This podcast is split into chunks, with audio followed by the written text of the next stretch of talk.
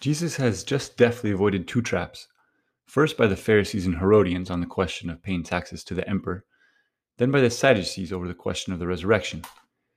It's almost surprising then when someone comes to him with a sincere question. When one of the scribes saw how well he answered, he also wanted to put him to the test, but not to trap him or prove how smart he was, rather out of a sincere desire to know the truth. So he goes right to the heart of things. Which is the first of all the commandments? He asks him. Jesus replies with some of the most famous words ever uttered, words that we should memorize and engrave on our hearts. You shall love the Lord your God with all your heart, with all your soul, with all your mind, and with all your strength.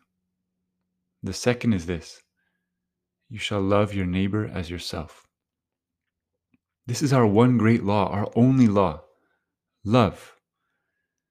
A great freedom arises as soon as we grasp this. When we wake up in the morning and a thousand demands assail us, all the clamoring obligations of the day, we recall, I have only one commandment to heed today, and that is to love. Every other demand is subsumed under this one, oriented to it, or excluded by it. At the end of the day, the one question we have to answer is Have I loved? There's one aspect of the love of God that's often overlooked. Jesus says, You shall love the Lord your God with all your heart, soul, and mind. One way to love God is to seek to know Him, to love Him with our minds his character, his words, his commandments, and the history of his saving acts. Why is it that among us there are economists who don't bat an eye at a thick stack of data, and biologists who are eager to study some obscure and difficult problem? Even sports fans who have the starting lineup of every NBA team memorized. But the first intellectual difficulty we encounter in our faith, we throw up our hands in defeat. Let's love the Lord our God with all our minds He's the most fascinating, real, and inexhaustible subject we could apply our minds to.